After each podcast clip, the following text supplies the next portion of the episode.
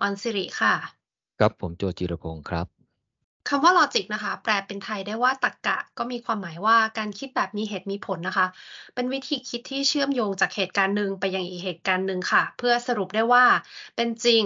เมื่อความเชื่อมโยงนั้นนะคะ วางอยู่บนหลักการที่เคยพิสูจน์มาก่อนแล้ว หรือว่าวางบนเหตุผลที่ยอมรับโดยทั่วไปนะคะ ว่าถูกต้องค่ะ สิ่งที่ Richard Wyckoff สังเกตว่าบนเส้นกราฟ ราคาหุ้นที่เป็น sideway นะคะ ไม่ว่าจะเป็น accumulation phase หรือว่า distribution phase เนี่ย จะมีทั้งหมด 7 logical events นะคะ เกิดขึ้นเรียงไล่ลำดับไปตั้งแต่ step A B C D และ E ค่ะ ดังนั้น logical event ทั้ง 7 event นี้นะคะ จึงเป็นเหตุการณ์ที่เกิดขึ้นอย่างมีเหตุมีผล ที่จะสะท้อนถึงพฤติกรรมการซื้อขายหุ้นของ the composite man หรือว่าพวก smart money นะคะ แต่เอาข้าจริงค่ะ เราก็เคยเจอคนที่ไม่ค่อยจะมีลอจิกคิดแบบไม่เป็นเหตุเป็นผล หรือว่าเคยเจอเหตุการณ์ที่เหนือความคาดหมายนะคะ บางคนก็อุทานว่าอีหยังวะนะคะ บ่งบอกถึงความแปลกประหลาด ที่คนที่มีตรรกะดีๆเนี่ยเขาไม่ทำกันค่ะ โดยเหตุการณ์ที่ไม่เป็นเหตุเป็นผล ก็เป็นเรื่องที่พบเห็นได้ในตลาดหุ้นเช่นกันนะคะ ซึ่งความไม่มี logic นี้มัน ที่จริงแล้วค่ะ มันเป็น logic ที่ซ้อนทับ ก็คือคนที่เชื่อ logic มากเกินไปนะคะ มักจะถูกหลอกได้ง่ายจากการสร้าง logic ปลอม เพื่อหลอกล่อนักลงทุนให้เข้าใจผิดนำไปสู่การตัดสินใจผิดนะคะ กลายเป็นเหยื่อของพวก The Composite Man ค่ะ ครับ อ่านไปอ่านมาอาจจะเริ่มงง ก็ขอสรุปกันง่ายๆเลยครับว่า logical events นั้นที่พวกเรากำลังเล่าตอนนี้เป็นเหตุการณ์ที่อธิบายพฤติกรรมของ The Composite Man อย่างมีเหตุมีผล ให้เข้าใจเจตนาในการเข้ามาซื้อขายหุ้น แต่ในบางจังหวะนักลงทุนรายย่อยอาจจะถูก Decomposite Man หลอกล่อให้เข้าใจผิดชั่วคราวบ้าง แต่ในที่สุดแล้ว Decomposite Man ก็จะกลับเข้าสู่การแสดงพฤติกรรมเดิมที่สะท้อนถึงเจตนารมณ์เดิมในการชี้นำราคา และการซื้อขายหุ้น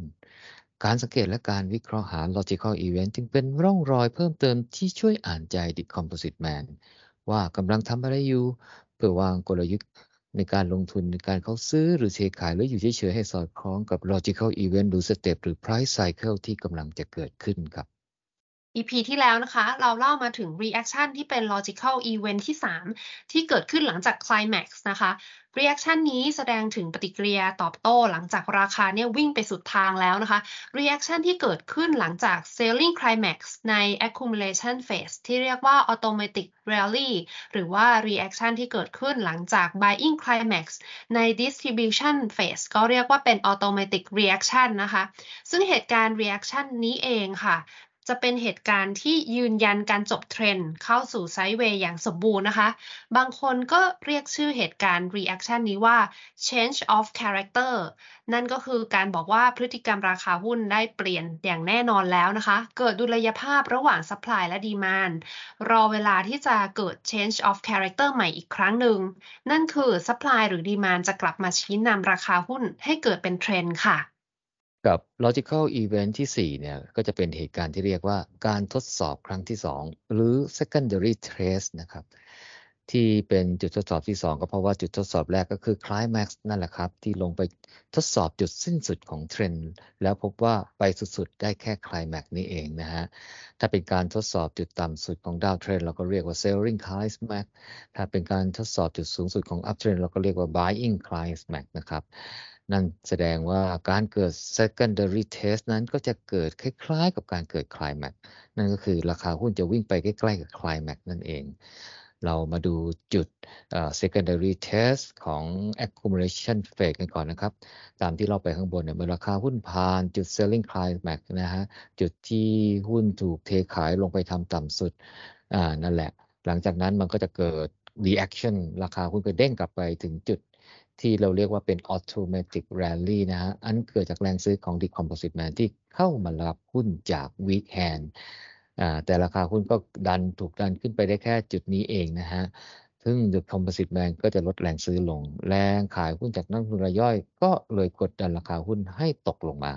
แล้วก็ตกลงมาเรื่อยๆ ไปใกล้กับจุด Selling Climax จากนั้นหุ้นก็จะเด้งกลับไม่หลุดยาวเลย Selling Climax จุดที่ลงไปต่ำสุดครั้งนี้เนี่ยเราจึงเรียกว่าเป็น secondary test นะพอ test แล้วเนี่ยครับไม่ผ่านเพราะว่า recomposite man เข้ามารับไปก่อนนะฮะการที่หุ้นอย่างที่บอกนะการที่หุ้นไม่หลุด selling climax นี่เองก็แสดงว่า lead composite man มีความตั้งใจที่จะสะสมหุ้นจริง ๆ ซึ่งน่าจะมาจาก ราคาหุ้นต่ำมากแล้วหรือไม่ก็คงไม่มีข่าวร้ายที่จะมากดดันราคาหุ้นอีกแล้ว ก็เลยเข้ามาซื้อสะสมหุ้นที่ไปใกล้ๆคลายแม็กนะฮะทำให้ราคาหุ้นตกลงไปไม่ถึงคลายแม็กนะครับ แต่ในโลกแห่งความเป็นจริงบางทีราคาเขาอาจจะหลุดมาเท่าๆกับคลายแม็กหรืออาจจะต่ำกว่าก็ได้นะฮะขึ้นอยู่กับจังหวะของการเข้ามารับหุ้นของ Decomposite Man คืออาจจะเหลื่อมกันไม่พอดีนะฮะแต่จุดสำคัญก็คือว่าราคาหุ้นจะต้องเด้งกลับ ไปในเวลาที่ไม่นานหลังจากที่ราคาหุ้นลงมาทำจุด secondary test นะฮะเพื่อสอดคล้องกับเพื่อจะยืนยันสอดคล้องกับที่ว่า The Composite Man เนี่ยมีความต้องการซื้อสะสมหุ้นตัวนี้จริง นะฮะจุดที่เป็น secondary trend เองนะจะกลายมาเป็นแนวรับของ accumulation phase ทำให้เวลาเราดูกราฟเนี่ยเราจะเห็น trading range ชัดเจนขึ้นนะฮะหลังจากที่ราคาหุ้นผ่านจุด secondary test นี้ไปแล้วนะฮะโดยมีจุด automatic rally เนี่ยเป็นแนวต้าน และหุ้นก็จะวิ่งอยู่ในช่วงนี้ไปตลอด step B นะฮะที่กินเวลายาวนานที่สุดของ accumulation phase ถ้าดูกราฟแจ้งเทียนในขณะที่หุ้นกำลังจะเกิด secondary test เนี่ยเพื่อทดสอบจุด selling climax นะฮะกราฟแท่งเทียนจะเป็นสีแดงสั้นๆนะฮะสะท้อนให้เห็นว่านักลงทุนรายย่อยมีบทบาทในการขายกดราคาหุ้นลงมานะฮะ แต่แรงขายจะไม่มากพอที่จะสู้แรงกับติด composite man ที่มารับซื้อหุ้นทำให้ราคาเพียงวิ่งไปแค่ใกล้ๆกับ selling climax แล้วก็ดีกลับมาซื้อขายอยู่ใน trading range ครับ แต่ถ้าเกิดแท่งเทียนแดงสั้นๆเนี่ยมาพร้อมกับปริมาณการซื้อขายที่สูงเพิ่มมากขึ้นนะฮะ และหลังจากนั้นกราฟหลุด selling climax นะฮะ แล้วไม่ดีกลับมาในระยะเวลาอันสั้นหลังจากนั้นเนี่ยแสดงว่ามีโอกาสแล้วว่าที่ The Composite Man เนี่ยยังไม่ได้ให้ความสนใจจะเข้ามาสะสมหุ้นตอนนี้นะฮะ อาจจะเกิดจากราคาหุ้นยังไม่น่าจูงใจ หรืออาจจะมีข่าวร้ายออกมาอีกนะฮะทำให้ราคามีโอกาสล่วงลงไปสร้าง selling climax ตัวใหม่ที่แย่กว่าเดิมนะฮะ แล้วก็ค่อยเข้าสู่ไซด์เวย์ใน trading range ที่ระดับราคาต่ำกว่านี้ครับ คราวนี้เรามาดู secondary test ในไซด์เวย์ที่เป็น distribution phase กันบ้างนะคะ หลังจากราคาหุ้นเนี่ยวิ่งขึ้นไปจุดสูงสุดที่เป็น buying climax แล้วก็เกิด reaction มีแรงขายหุ้นออกมาค่ะ จนเอ่อมาอยู่จุดที่เรียกว่า automatic reaction นะคะ จากนั้นค่ะเกิดแรงซื้อจากนักลงทุนรายย่อยที่เห็นราคาหุ้นตกก็เข้าไปไล่ซื้อ ดันราคาเข้าไปใกล้ buying climax นะคะแต่ขณะนั้น The Composite Man ค่ะ ก็เริ่มเทขายหุ้นมากขึ้นนะคะทำให้นักลงทุนรายย่อยเนี่ยไม่สามารถดันราคาหุ้นขึ้นไปเกิน buying climax ได้ จุดที่ราคาใกล้เคียงกับ buying climax นี้ค่ะ จึงเกิดเรียกว่า secondary test นะคะ ในกราฟราคาหุ้นบางตัวค่ะ ถึงแม้ว่า The Composite Man เนี่ยเริ่มเทขายหุ้นจริง เมื่อราคาหุ้นถูกนักลงทุนรายย่อยเนี่ยซื้อดันราคาขึ้นไป ก็เป็นไปได้ค่ะว่าราคาหุ้นก็อาจจะถูกดันไปเท่ากับ buying climax หรือสูงกว่าก็ได้นะคะ ขึ้นอยู่กับจังหวะการเทขายหุ้นของ The Composite Man ค่ะ แต่จุดสำคัญคือ ราคาหุ้นจะถูกตบลงมาในเวลาไม่นานค่ะ หลังจากที่ราคาหุ้นเนี่ยขึ้นไปทำจุด secondary test นะคะ เนื่องจาก The Composite Man เนี่ยมีความต้องการที่จะเทขายหุ้นตัวนี้จริง ๆ ค่ะ จุดที่เรียกว่า secondary test นี้นะคะ จะกลายเป็นแนวต้านของ distribution phase ทำให้เวลาดูกราฟเนี่ยเราจะเห็น trading range ชัดเจนขึ้นนะคะ หลังจากราคาหุ้นเนี่ยผ่านจุด secondary test ไปแล้วนะคะ โดยมีจุด automatic reaction เป็นแนวรับแล้วหุ้นเนี่ยก็จะวิ่งอยู่ในช่วงนี้ไปตลอด step B ที่กินเวลานานที่สุดของ distribution phase ค่ะ ถ้าดูกราฟแท่งเทียนนะคะ ขณะที่ราคาหุ้นเนี่ยกำลังเกิด secondary test เพื่อทดสอบจุด buying climax นะคะ กราฟแท่งเทียนจะเป็นสีเขียวสั้น แล้วก็มีปริมาณการซื้อขายไม่มากค่ะ สะท้อนให้เห็นว่านักลงทุนรายย่อยมีบทบาทหลักในการซื้อราคาดันราคาขึ้นไปนะคะ ซึ่งมักจะไม่มากพอกับแรงเทขายจาก The Composite Man ที่เทขายหุ้นจนราคาไม่สามารถผ่านขึ้นไปจาก buying climax ได้นะคะ ราคาก็ลงมาซื้อขายใน trading range แต่ถ้าเกิดแท่งเทียนเนี่ยเขียวสั้น พร้อมกับปริมาณการซื้อขายที่เพิ่มมากขึ้น และหลังจากนั้นกราฟพุ่งทะลุ buying climax แล้วไม่ถูกตบลงมาในระยะเวลาสั้นนะคะ แบบนี้เนี่ยแสดงว่ามีโอกาสที่ The Composite Man ยังไม่ได้ต้องการเทขายหุ้นอย่างจริงจังตอนนี้ค่ะ อาจจะเกิดจากราคาหุ้นน่าจะยังต่ำกว่า target price หรือว่าจะมีข่าวดีที่กำลังจะออกมาอีกนะคะ ราคาเนี่ยก็มีแนวโน้มที่จะสร้าง buying climax ตัวใหม่ แล้วค่อย sideway ใน trading range ที่มีระดับราคาสูงกว่านี้ด้วยค่ะ ครับ มาต่อกันที่ logical event ที่ 5 นะฮะ ก็คือ fall breakout นะฮะ เป็นเหตุการณ์ที่ราคาหุ้นวิ่งไซด์เวย์มาแล้วระยะหนึ่ง ก็ถึงเวลาแล้วที่หุ้นจะเกิดการเปลี่ยนแปลงไปเป็นเทรนนะฮะ นั่นก็คือราคาหุ้นที่ไซด์เวย์ในสเตปี เป็นการสร้างฐานสะสมพลังของ Decomposite Man เมื่อสะสมพลังได้มากพอก็เริ่มปฏิบัติการพาหุ้นพุ่งขึ้น หรือพาหุ้นดิ่งลง ซึ่งขึ้นอยู่กับว่า Step B นั้นอยู่ใน accumulation หรือ distribution phase นะฮะ ที่จริงเราเคยเล่าพฤติกรรม fall breakout ไปแล้วใน EP 114 นะฮะ ที่พูดถึงเรื่อง Wyckoff schematic ใน Step C นะฮะ สามารถย้อนไปฟังเจตนารมณ์และพฤติกรรมของ Decomposite Man ได้นะฮะ ว่าในการทำ fall breakout เนี่ยเป็นยังไงนะฮะ ใน EP นี้เนี่ยเราจะมาทบทวนแบบกระชับกระชับเกี่ยวกับ fall breakout ว่า fall breakout เนี่ยเป็นอุบายนะฮะหลอกล่อนักลงทุนรายย่อยนะฮะบางบทความ ก็เรียกรายย่อยว่าเป็น uninformed investor นะฮะ ให้เข้าใจผิดในทิศทางราคาหุ้นที่ดิคอมโพสิตแมนกำลังวางแผนจะพาไปนะครับ ถ้าราคาหุ้นไซด์เวย์มาใน accumulation phase นะดิคอมโพสิตแมนก็สร้าง fall breakout โดยการทุบหุ้นให้ต่ำกว่า trading range นะฮะ ซึ่งมีแนวรับเป็นจุดที่เป็น secondary test นะ หรือลึกลงไปต่ำกว่า selling climax ก็ได้นะฮะ ทำให้ uninformed investor เนี่ยเข้าใจว่าหลุดแนวรับสำคัญนะ จึงเทขายหุ้นทั้งหมดออกมา แต่ทว่า decomposite man ก็เข้ามารับหุ้นทั้งหมด และเพิ่มแรงซื้อเข้าไปอีกนะเพื่อดันราคาหุ้นให้พุ่งกลับนะหลังจากที่ทำนิวโรได้ไม่นานนะฮะ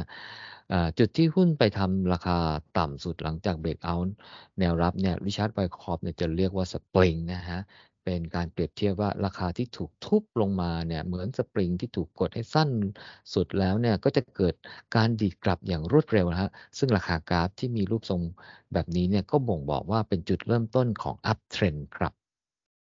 ถ้าราคาหุ้น sideway นะคะ มาใน distribution phase ค่ะ The Composite Man ก็จะสร้าง false breakout โดยการดันราคาหุ้นให้สูงกว่า trading range ซึ่งมีแนวต้านเป็นจุดที่เป็น secondary test หรืออาจจะสูงกว่า buying climax ก็ได้นะคะทำให้พวก uninformed investor เนี่ยเข้าใจว่าราคาหุ้นทะลุแนวต้านสำคัญค่ะ จึงแห่เข้าไปซื้อหุ้นนะคะ แต่ทว่า The Composite Man ก็เข้ามาเทขายหุ้นออกมา แล้วก็ขายเพิ่มขึ้นมากกว่าแรงซื้อนะคะทำให้ให้ราคาหุ้นเนี่ยขึ้นไปทำนิวไฮได้ไม่นาน ก็ถูกตบลงมาแล้วก็ตกต่อเนื่อง จุดที่ราคาหุ้นไปทำราคาสูงสุดหลังจากเบรกเอาท์แนวต้านเนี่ยริชาร์ดไวคอปจะเรียกว่า up trust เป็นการเปรียบเทียบว่าราคาหุ้นถูกดันขึ้นไปด้วยแรงเฮือกสุดท้ายนะคะ จากนั้นก็หมดแรงล่วงลงอย่างอิสระ ซึ่งกราฟราคาที่มีรูปร่างแบบนี้เนี่ยก็บ่งบอกถึงจุดเริ่มต้นของดาวเทรนนั่นเองค่ะกับ ลักษณะสำคัญที่จะช่วยยืนยันว่าเป็น fall breakout นะฮะ มี 2 อย่างนะครับ อย่างแรกก็คือปริมาณซื้อขายเนี่ยจะลดลง ซึ่งปริมาณที่ลดลงนี้เองบ่งชี้ว่า weak hand นะฮะหรือ uninformed investor เนี่ยเริ่มหมดแรงแล้วนะฮะไม่ว่าจะเป็นหมดแรงท้ายใน accumulation phase หรือหมดแรงซื้อใน distribution phase แต่ถ้าปริมาณการซื้อขายสูงขึ้นหลังจาก break out นักลงทุนคงต้องระมัดระวังฮะเพราะมีแนวโน้มว่าจะเป็น true break fall break out นะฮะนะฮะไม่ใช่ fall break out เป็น true break out ไปซะแล้วแต่อย่างที่สองที่จะช่วยยืนยันว่าเป็น fall break out หรือไม่นะก็คือราคาต้องวิ่งกลับทิศ ในเวลาที่ไม่นานหลังจากเบรกเอาไปแล้ว เพื่อยืนยันว่าอุบายที่หลอกล่อนักลงทุนรายย่อยจริงๆเนี่ยมันเป็นอย่างนั้นจริง ๆ นะฮะแต่ถ้าราคาหุ้นวิ่งไปตามทิศทางเดียวกับเบรกเอาต่อเนื่องยาวนานนะฮะอย่างเช่นนานเป็นสัปดาห์หลายสัปดาห์เนี่ยนะฮะก็มีความเป็นไปได้ว่าเออสงสัยมันจะเป็นเบรกเอาของจริงนะครับผม ที่จริงเราก็ไม่ควรจะเรียก fall break out ว่าเป็น logical event สักเท่าไหร่นะฮะ น่าจะเรียกว่าเป็น illogical เออ logical event มากกว่านะฮะแต่ที่เรียกว่าเป็น logical event เพราะเป็นอุบายหลอกล่อของ decomposite man นะการหลอกล่อเพื่อให้หลงกลก็ต้องใช้เหตุการณ์ที่มันไม่ค่อย logic นั่นเองนะครับผมอะก็ยังเหลืออีกตั้งสอง logical event นะฮะ ก็เก็บไปก่อนเดี๋ยวไว้ EP หน้าว่ากันต่อนะครับผมสำหรับ EP นี้สวัสดีครับ สวัสดีค่ะ